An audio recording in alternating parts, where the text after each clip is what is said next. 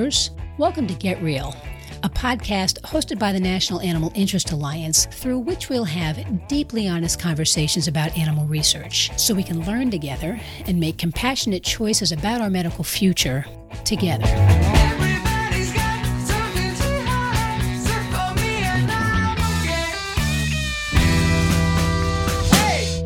Welcome to episode four of Get Real. I'm Dr. Cindy Buckmaster, your host for Get Real. And today I'd like to begin our episode with a brief experiential exercise. Now, I'd like you to actually feel what I'm going to share with you, so please take a moment to adjust your awareness. Imagine you're driving alone in your car. It's nighttime, and you feel it coming again. That indescribable terror that rushes through you with no warning. Your ears start ringing, your hands feel sticky on the wheel, your entire body tingles and goes numb. Your heart is racing so hard that you literally think it may explode or just stop. And you hope it does until your thoughts are gone, out of control, swept up in what feels like a brutal tornado of raging panic, a manic dance with insanity. And then your breathing becomes terrifyingly shallow. As your throat squeezes around it, your vision blurs and patches of darkness appear and disappear as you come to a red light. You put your foot on the brake and look to your left at the person stopped next to you. And then everything turns black and it ends because you're unconscious. At the light, alone in the driver's seat of your car, in the dark. When you open your eyes again, the light's still red, but the car you saw next to you is now gone. Your foot's still on the brake, thank goodness, and you wonder how many times that light changed with you sitting there, literally knocked unconscious by the unexplainable terror that takes your mind and body to a place where no one can reach you, where no one can save you, whenever it wants, at random times, unprovoked for no reason at all just because it can. And it lives inside you now. This is my story. It happened nearly 30 years ago. Um, panic disorder took over my life very suddenly, literally out of nowhere. It consumed me every day for over a year. It would attack me randomly, at home and in public, even while sleeping. Nowhere was safe. I remember thinking that I'd rather every bone in my body was broken because that could be fixed. But this thing that lived inside me was untouchable. No one could go inside my head and screw it down or take it out, and I was sure that it would victimize me for the rest of my life, unless I ended my life, which at the time seemed like a perfectly reasonable solution and I began to think of suicide as the only real way out. Until a psychiatrist found the right combination of antidepressant and anti anxiety medications to finally make it stop. A few years later, I weaned myself off of the medications, and it was gone. And I'm so grateful. Panic disorder is just one among several anxiety disorders, and also just one among many other mental diseases that millions of people struggle with worldwide. In the U.S. alone, about one in four adults suffer from mental disorders that include depression, anxiety, schizophrenia, addiction, and dementia. We're talking about over 25% of the U.S. population hoping for normalcy, desperate for the inner peace that the rest of us take for granted. And researchers can't make a real dent in treating, preventing, or curing mental illness until they have a full understanding of how healthy brains work in the first place. As noted in episode 3, this basic academic foundational research of healthy systems is the starting place for all treatments and cures. But in this case, we're talking about understanding how our brains control complex, intangible things like thoughts, learning, memory, reason, and emotion. Now, you're probably thinking, how on earth do we do that? I mean, is this even possible? Well, I'm happy to report that it is possible. It's happening now. In fact, it's been happening for decades. But doing it well requires the most brilliant minds in neurobiology. And one of the most prominent among them is Dr. Elizabeth Murray, a brain researcher with the National Institute of Mental Health, whose cleverly designed studies with monkeys have overturned years of dogma related to how the primate brain supports cognition, resetting the course of brain research worldwide, with the hope that millions of people struggling with disabling mental illness can feel whole again. Joining us today to discuss basic brain research and Dr. Murray's work is Dr. David Jentsch, another prominent brain researcher whose impressive career studying the neurobiology of addictions earned him the Society for Neurosciences Jacob P. Waletzky Award for innovative research in drug addiction and alcoholism. It's arguably the most prestigious award there is in addiction research. Thank you for joining us, Dr. Jentsch. Thank you for inviting me, Cindy. It's a pleasure and an honor to have you as our guest today. Now, as you know, People for the Ethical Treatment of Animals, otherwise known as PETA, started a very aggressive campaign of harassment against Dr. Murray, or Betsy, as she's known by us and other friends and colleagues, over a year ago. They've released several press releases about her work with monkeys, in addition to protests and other campaigns targeting her at work and at her home. And while I'm truly horrified by how this beautiful person is being treated by these folks, I'm also extremely concerned about the misinformation PETA is pushing out to the general public and our lawmakers about Betsy's research.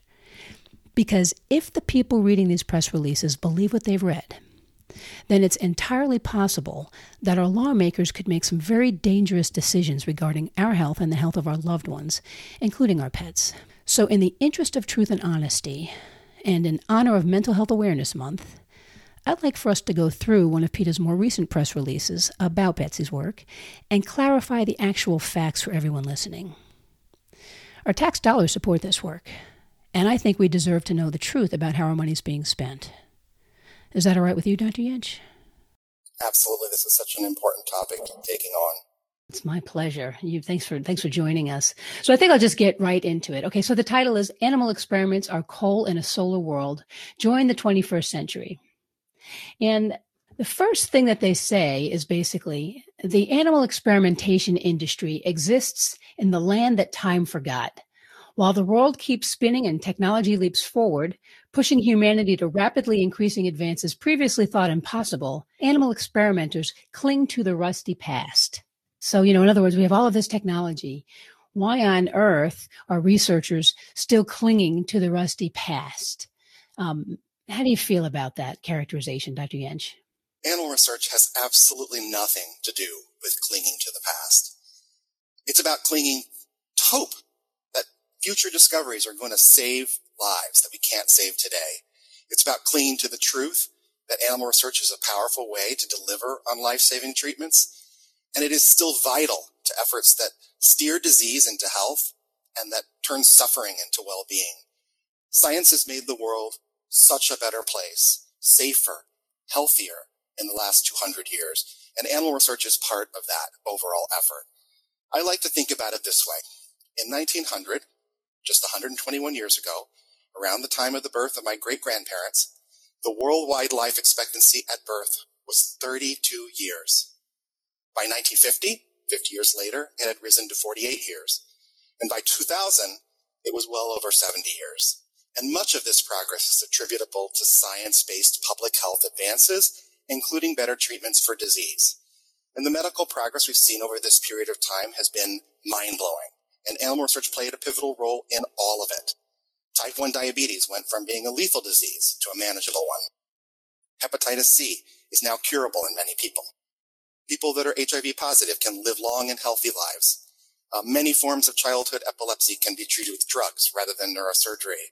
And when a few years ago my father had to have correction of an aortic aneurysm, it was fixed using a stent graft and some sophisticated catheters that moved the graft through his blood vessels, making open chest surgery unnecessary. In 2020, 53 new drugs were approved by the FDA, including the first ever treatments for Ebola, multiple new drugs for various types of cancer, and a completely new agent that's used to measure and diagnose the progression of Alzheimer's disease using brain imaging and dogs and chimps and monkeys and rats and pigs were involved in these experiments, and we have them to thank for these amazing advancements. So we made a lot of progress. but recent events show us what we all know, which is that there's still much for us left to do. Provisional estimates of life expectancy in the US showed a shocking setback in 2020, largely attributable to COVID 19 and to addiction related overdoses. So we need to keep investing in science to preserve health and life. One of the challenges for science in the future is that researchers naturally solve the easiest problems first, and what remains in front of us is increasingly the really hard stuff. Um, and this is particularly true in the case of the brain, which is ridiculously complicated, far more complex than any technology created by humans. Spaceships, smartphones, nuclear reactors, robots, they're nothing compared to the complexity of human brains and even animal brains. So though we understand enough about the brain to treat some of its illnesses and explain some of how it works, it pales in comparison to what we have left to learn about it. And if we're to make the progress we all want in this area, we're going to have to be in a position to directly measure and manipulate the activity of the molecules and the cells and the circuits that make up the brain. And these are things that are simply not possible um, in human subjects for scientific or ethical reasons. So Rather than clinging to the past, brain science has been creating amazing new technologies that allow us to evaluate how neurons and dendrites and axons and synapses all work in health and how they dysfunction in disease. Uh, some of this research requires genetic modifications that are not possible in human subjects. Some research requires intracranial surgeries that permanently change the structure or the function of the brain. Again, not possible in people. And some mechanisms in the brain can't be studied at all without having some or all of the brain in a dish. Obviously, this is something almost never possible with human subjects. And these aren't just arcane experiments. They are the processes themselves by which we go from knowing nothing and losing the battle against disease to knowing enough to develop some effective therapies. And when these efforts are conducted in a humane and responsible way in animals, we can learn these critical things about the way the human brain functions and how we can treat it when it dysfunctions. Yeah, Something you said in there really resonated with me. And I think it may be the source of confusion for the public and maybe even PETA. Most folks don't understand the relevance or value of basic academic research, of our need to understand the complexities of health before we can even try to understand disease. Their minds go straight to cures without thinking about what has to be learned to make them possible. I think of it like a car engine. If your car isn't running well, you take it to a mechanic and he pokes around in your engine. He asks you to step on the gas so we can listen to it and watch it and smell it and see what's going on with your engine. And then eventually he'll say, Oh, I know what's wrong. And of course, the reason he knows what's wrong is because he knows what a healthy, properly functioning engine looks, sounds, and smells like. And he needs to know that cold in order to figure out what's wrong so he can propose a fix. And I think this may be what PETA is unclear about. For example, they've said repeatedly throughout this campaign that Betsy's been doing brain research with monkeys for 30 years and that no cures have come from it. But Betsy isn't doing therapeutic research. She's doing basic research, you know, healthy engine research, if you will. She's trying to help us understand how the brain works in the first place. And her research findings feed the translational applied research that follows to bring us treatments and cures. I don't think most folks understand how basic and applied research differ. And I don't think they understand how basic and applied research are connected sequentially. Can you expand on this a bit for our listeners? Absolutely. Let's talk about one really elegant example of how the threads of basic science can get woven together to create new treatments. Uh, so I like to talk about the case of Dr. Mahlon DeLong. He was a neurologist scientist who started his career working as a researcher at the National Institute of Mental Health, part of the NIH. Um, he began his training in the late 1960s. And at that time, the goal of his research was really to understand a basic research question, a fundamental research question. And that is how the brain controls our intentional body movements. So when you're cradling a baby or you're petting your dog or you're feeding yourself, your brain is causing your body to move in a very coordinated and intentional manner that basically reflects your motivation. And Dr. DeLong wanted to study how this happens. Again, this is basic research, just figuring out how the car engine runs. He was asked by his bosses to study a set of structures in the brain called the basal ganglia. Um, they're deep in the brain, and we knew very little about them at the time he began his research. Dr. DeLong used electrodes, which were placed into these brain structures which allowed him to listen in as brain cells received and processed and transmitted information. He studied monkeys that were moving their arms and hands to receive rewards, and the monkeys were unable to feel the experiment because the brain has no tactile or pain sensors within it. So electrodes can be placed into the brain and are not perceived by the subjects. And after he studied the neurons in different parts of the basal ganglia, he began to understand that the structures were interconnected and that information flowed between them in a very regular fashion. Neurons in one structure could excite or inhibit neurons in another structure, and he began to realize how all of this came together to produce voluntary movement. Essentially, he was charting the roads and the highways by which information flowed in the brain. And as his work progressed, he was able to produce what amounts to a roadmap that explained the various ways information moves through brain circuits to ultimately produce coordinated movements. This roadmap today is so important that it's now featured in every major neuroscience textbook used in universities and medical schools, nursing schools, and the like. And after his roadmap was completed, he began to understand the health oriented implications of this work, and he pivoted his research to applied translational research. He suspected that the causes of movement disorders, including things like Parkinson's disease, Huntington's disease, were likely to be found within the circuits he had already charted. And he began, he continued studying the basal ganglia in, in animal models of Parkinson's disease and Huntington's disease, finding that the interactions between structures were highly abnormal as compared to the healthy brain. And he recognized that if he could control this circuit, if he could normalize the activity of the basal ganglia, the monkeys with simulated Parkinson's disease would regain their control over their movements, and so would patients who have the real disease. Specifically, he and others knew that they could use deep brain stimulation, where we actually use an electrode to modulate the activity of brain cells, um, to accomplish this. And in reality, his roadmap really became a treasure map with an X marks the spot over a structure called the subthalamic nucleus. He corrected the activity of this structure in Parkinson's disease monkeys to allow them to regain motor control. And in 2001, some 40 years after he started his research, the FDA approved deep brain stimulation of the subthalamic nucleus as a treatment for advanced Parkinson's disease. And it really tells how you can get from really fundamental basic research to effective treatments that actually improve people's lives. Yeah, it's a really good example. I mean, and that's that's exactly right. He tried to, you know, he tried to understand the the general area, went to work trying to sort out how it really works. Then um, he noticed that uh, when it wasn't working properly, he could recognize where the problem was because now he knew what it looked like when it was working, and before you know it, X marks the spot, just like you said. Only before you know it is 30 years. You know, 30 years seems like a lifetime to people who are used to instant gratification.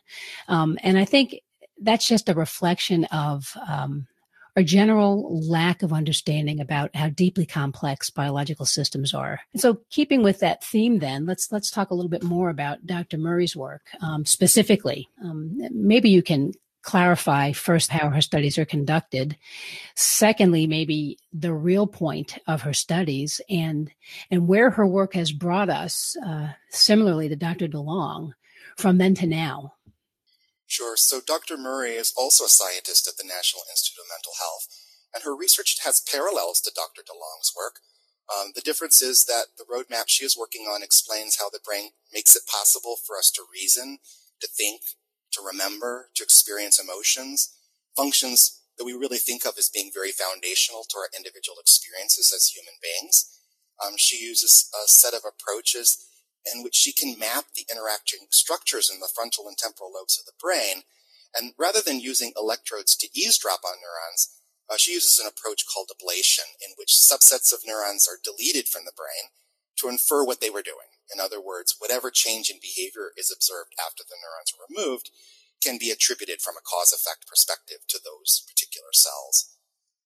The roadmap for cognition, for memory, and affect we have today has been basically fundamentally reshaped by her research, though of course many other researchers have contributed to it as well. Uh, she's discovered new routes for information processing. She's found unexpected roles for these structures in cognition, and she even overturned some seriously erroneous conclusions in past research. And the impact of her roadmap can't be overstated. Every time you remember a joyous event or you make an important life decision, information is traversing through the brain pathways that have been delineated on her roadmap. And I like to think, where would neuroscience be today if this map did not exist? How can we truly understand ourselves without it?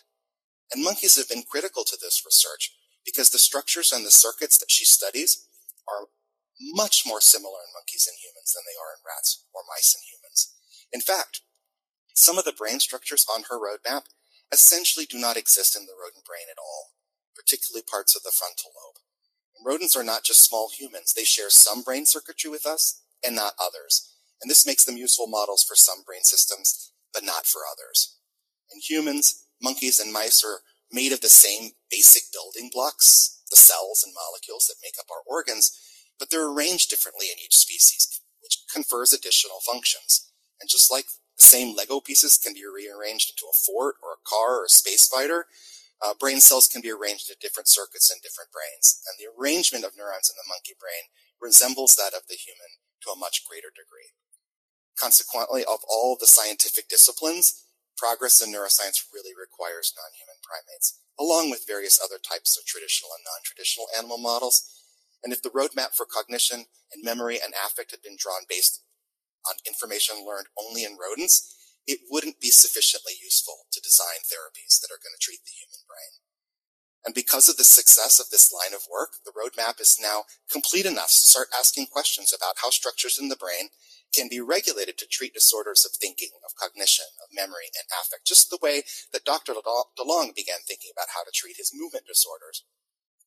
Today, I know of clinical trials of devices that directly stimulate or inhibit the brain to treat Alzheimer's disease, which is a memory disorder, schizophrenia, a thought disorder, and these scientists are looking at the roadmap that Dr. Murray contributed to when they're designing their trials. And although the trials are ongoing, any successes that come from them will be fundamentally based upon her foundational animal research. Mm. Yeah, that's a great word, foundational. That's exactly right. So brain researchers today are relying on the map that she's created to study all of these things that are impacting, you know, real people and real families, Alzheimer's disease, um, schizophrenia, uh, even some of the anxiety disorders, right? Um, so now we have people that are are starting from a really well informed place to launch their own studies, and that's going to translate into, you know, stronger cures, faster cures um, for all of the people and animals we love. So I think that's amazing in keeping with the theme of animal research just sort of being old fashioned and and and not valuable and and it doesn't work and all of this um, the suggestion instead is listen better methods exist now right? There are non animal alternatives or more uh, quote unquote human relevant alternatives to working with animals that can give us these answers you know and therefore the animals aren't necessary. And in this piece there's a paragraph that actually says um, this is not the 1400s each of us carries around a powerful computer in our pockets that has 100,000 times the processing power of the computer that landed humans on the moon, for goodness sake. Dr. Murray could use one of several safe, reliably tested, non animal methods to study brain activity for exactly the types of behavior she's trying to measure in monkeys. What do you have to say about that? To me, there's no doubt that there are emerging alternatives to live animal use in biomedical research. Um, but what the critics fail to mention, of course, is that many, probably most, of all the alternatives that do exist today were developed by animal researchers themselves.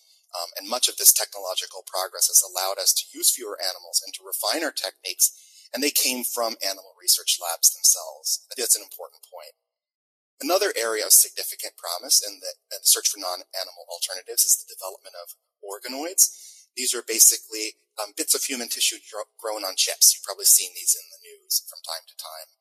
These organoids have some limited features of human organs. Um, in neuroscience, researchers have developed human brain organoids and have begun characterizing them to study disease states. But perhaps not surprisingly, these organoids do not mature into a human brain. Um, in fact, it would be unethical to grow a fully functional human brain in a dish and then do experiments upon it, even if you could. Um, and at present, these organoids grow to be about four millimeters in size, roughly the size of a pea, um, and they do not have the complex structures of the human brain. Um, none of these brain, none of the brain regions and the information pathways on Dr. DeLong's or Dr. Murray's roadmaps are found in these organoids. Um, certain key types of brain cells are missing from the organoids altogether. So while there is promise to them, and I have no doubt they're going to become much more powerful in the future, They are just not alternatives to rodent or monkey models in neuroscience today. So the alternatives that PETA is talking about just don't exist today. Yeah, I, I, think that's an important point, and um, you know, I think it's also an important point to mention that um, many researchers uh, integrate work with um, organoids and, and, other stem cell based technologies into uh, their science when it's relevant, depending on the questions they're asking. And so you can you can look at certain things, but you make a really good point here. You know, when when you're talking about the brain and how it handles mental states, cognition. Um, that's a different situation. And, um, and you really, there's no full replacement for animals, I think, on any level in any research at this point, but certainly not for studying primate cognition. I mean, when you get to that place, you really need to work with primates. And so, um, they're either non human or they're human. And, um, and we can do so much with imaging but when it gets down to, you know, sort of the work that you've been describing, creating roadmaps and, you know, you've got to actually get into the brain and look at these connections directly, you know, and, and remove things to make inferences and, and, and listen to neurons. And there's, there's really no way to characterize that without, you know, doing that. So uh, the last thing I wanted you to touch on in this piece is where they say, you know, nothing, nothing has come of all of this valuable work that, that Dr. Betsy Murray has done with monkeys with respect to brain research and understanding cognition. Can, can you expand on that a little more? Absolutely. So, first and foremost, I think it's important for us to understand or articulate the fact that we understand ourselves as human beings better because of her research.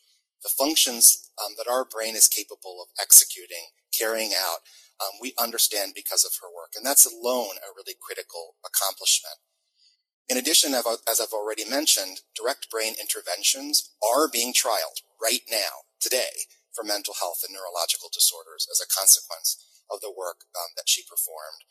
And, you know, as you mentioned earlier, science can sometimes feel like it's a little slow. Like, why did it take 30 years for Dr. DeLong's basic research to lead to a device? Um, one of the reasons it's slow is because it's important that we get it right. The problem we're trying to tackle is so critical that we have to get these things right. It's essential we get it right. So what has come from Dr. Murray's research so far is a roadmap that tells us a lot more about what it means to be humans. There are some good hypotheses that are germinating clinical trials. And more importantly, there's hope for these otherwise hopeless conditions. There's hope that science of the type she's doing, including humane and responsible animal research, is going to change the circumstances for patients whose diseases are insufficiently treated today. Right, like Alzheimer's, which has touched so many of us, and panic disorder and depression and schizophrenia and um, you know even some of the learning and memory disorders that impact us and our and our children. Yeah it is it's just uh, it's this whole other world of um, of disease states that we're trying to get a handle on. And it's not quite the same as figuring out what part of the brain moves the leg, right? It's just, you know, just the, the mental states in and of themselves are so complex. And then, yeah, getting a handle on the complexities of the, the brain um, and the areas of the brain that control all of this is really just, um, it's just amazing, I think, that she has been able to, in her, you know, career of 30 or more years, put so much of that together really honestly i mean it's it's to me it's just mind boggling that somebody has basically as you've said created a roadmap for how the brain thinks. That's astounding. Absolutely. And and, and again the impact of the work can spread right? It can spread so broadly and have downstream effects on so many other fields. Think about this right? Not that long ago in the, in the previous century Three researchers were doing basic research on DNA, Franklin, Watson, and Crick. How, how little did they know that at the time that, you know, the COVID vaccines we're all taking today could not happen without them addressing this really fundamental basic science question. How does DNA work? What is its shape? What is the structure? It's, it's, it's, it's very difficult to overstate the, the, the long downstream consequences of really, really foundationally important and significant basic research. Yeah. Yeah. Well, thank you so much um, for your time and your expertise um, and your uh, gift at making these things really clear. I really appreciate you, and I'm sure our listeners do as well. Absolutely. Okay, full transparency. This episode is especially important to me because I know Betsy personally. I did brain research in monkeys with her as a postdoctoral fellow at the NIH, and we've remained friends for over 20 years. Betsy Murray is a beautiful person, brilliant, loving, and kind. And she is a godsend for the many millions of people struggling with mental illness worldwide, now and for generations to come because her basic brain research has provided a roadmap for mental health treatments and cures that simply didn't exist before. And it wouldn't exist now if not for her obsession with, as Dr. Jentsch put it, getting it right. And as an aside, getting it right means as much to Betsy personally as it does professionally. Early in her career, she lost someone very dear to her as a child. Her cousin, who was really like her sister, battled with depression as an adult and killed herself leaving a husband and two children behind. You see, that's the thing about mental illness. While it affects millions of us directly, it affects millions more of us indirectly, like parents and siblings, friends, life partners, and children who have to learn how to live with, and sometimes without, their affected loved ones. So many lives torn apart. But we can pursue new treatment strategies now, thanks in large part to the 30 years spent by Dr. Elizabeth Murray on getting it right. Now, in the interest of truth and honesty, I need to take a few moments to set some things straight regarding PETA's claims against Betsy. And as always, my intention here is to be truthful, not adversarial.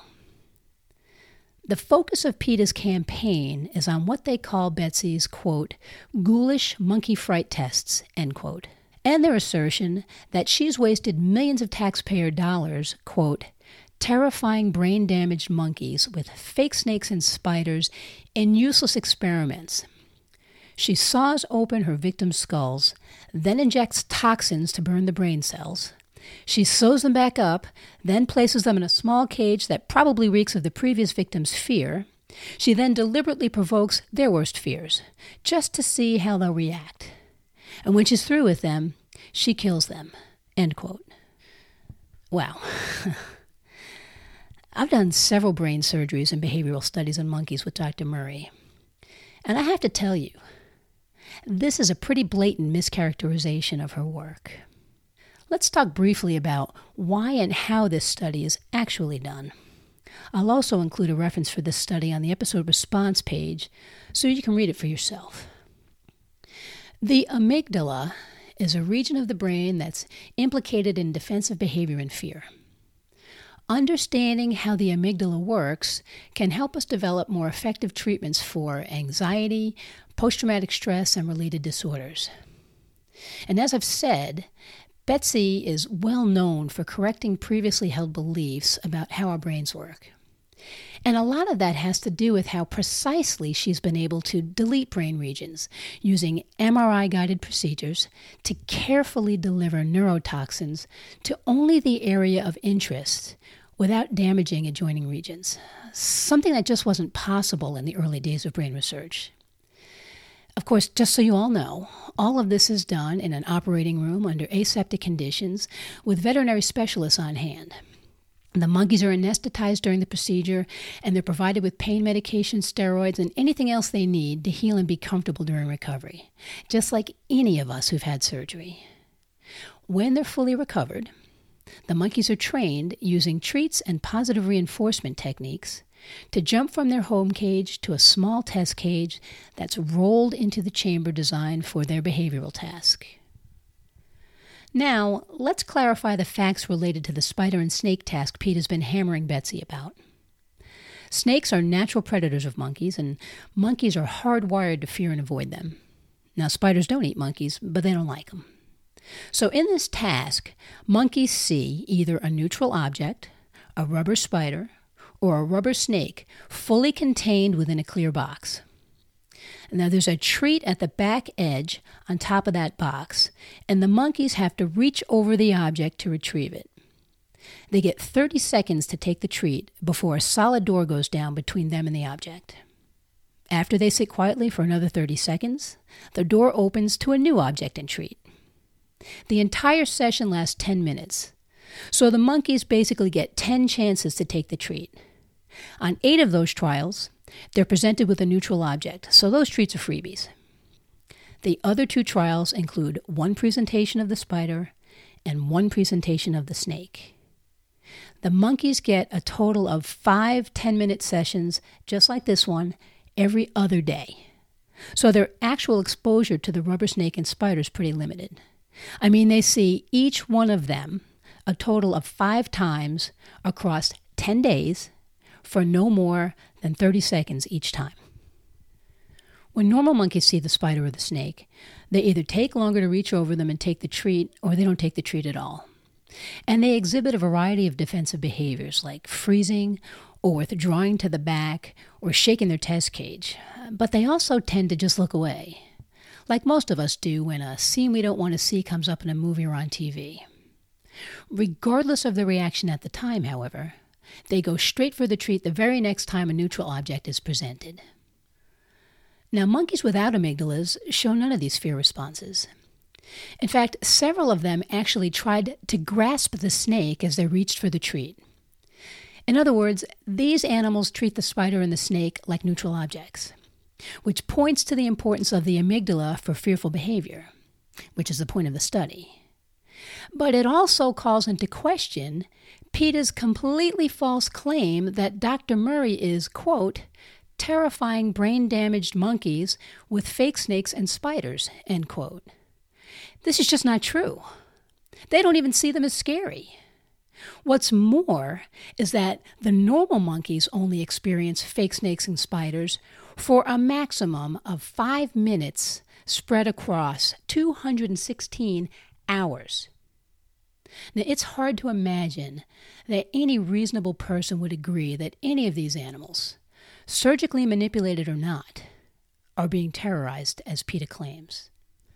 Nevertheless, PETA has used this false claim to mobilize supporters, including celebrities, to humiliate and demonize Betsy publicly, with angry protests at her job and at her home, along with thousands of emails and phone calls and horrific postings about her at bus stops and telephone poles and the doors of her neighbors calling on everyone to urge the NIH to stop wasting their money and end her, quote, barbaric, useless terror tests on monkeys, end quote. They even wrote an article stating that I was disturbed by what I saw in her lab when we worked together, something I never said, a complete fabrication, that I'll share with you on our episode response page. Betsy has always been kind to her animals, and she's always expected the same from everyone who worked with her. Listen, it seems to me like Dr. Elizabeth Murray is the one being terrorized here. And all of it's based on claims that don't actually hold water. I'm trying to understand why anyone would be anything other than grateful to her for the progress she's delivered over the course of her research career. Now, I understand that everyone's entitled to their opinion, regardless of the facts. But what do baseless campaigns like this cost the rest of us? What about our medical future? Look, here's the truth. Dr. Elizabeth Murray's work has clarified how our brains support thought, learning and memory, reason and emotion. Getting that roadmap right is a gift from her to the world because we're now better positioned to treat mental health issues than ever before. She and the monkeys who lost their lives for this clarity are heroes to all of us, including those among us who choose to believe otherwise. I'm Dr. Cindy Buckmaster, your host for Get Real, and I'm grateful to all of you for joining us today. If this podcast has shaped your understanding of public health and the involvement of animals in research, please become a Get Real monthly supporter. Your donation will help us continue to bring honest content to everyone who benefits from medical advances. We all deserve to know the facts. You can become a supporter and send me questions or comments you have about this episode or animal research in general by visiting our website at getrealpodcast.info. Coming up, How do research animals help us understand and treat addictions? We'll cover this and more in our next episode of Get Real. You can check for announcements by following us on Facebook, LinkedIn, Instagram, and Twitter. We'll talk soon.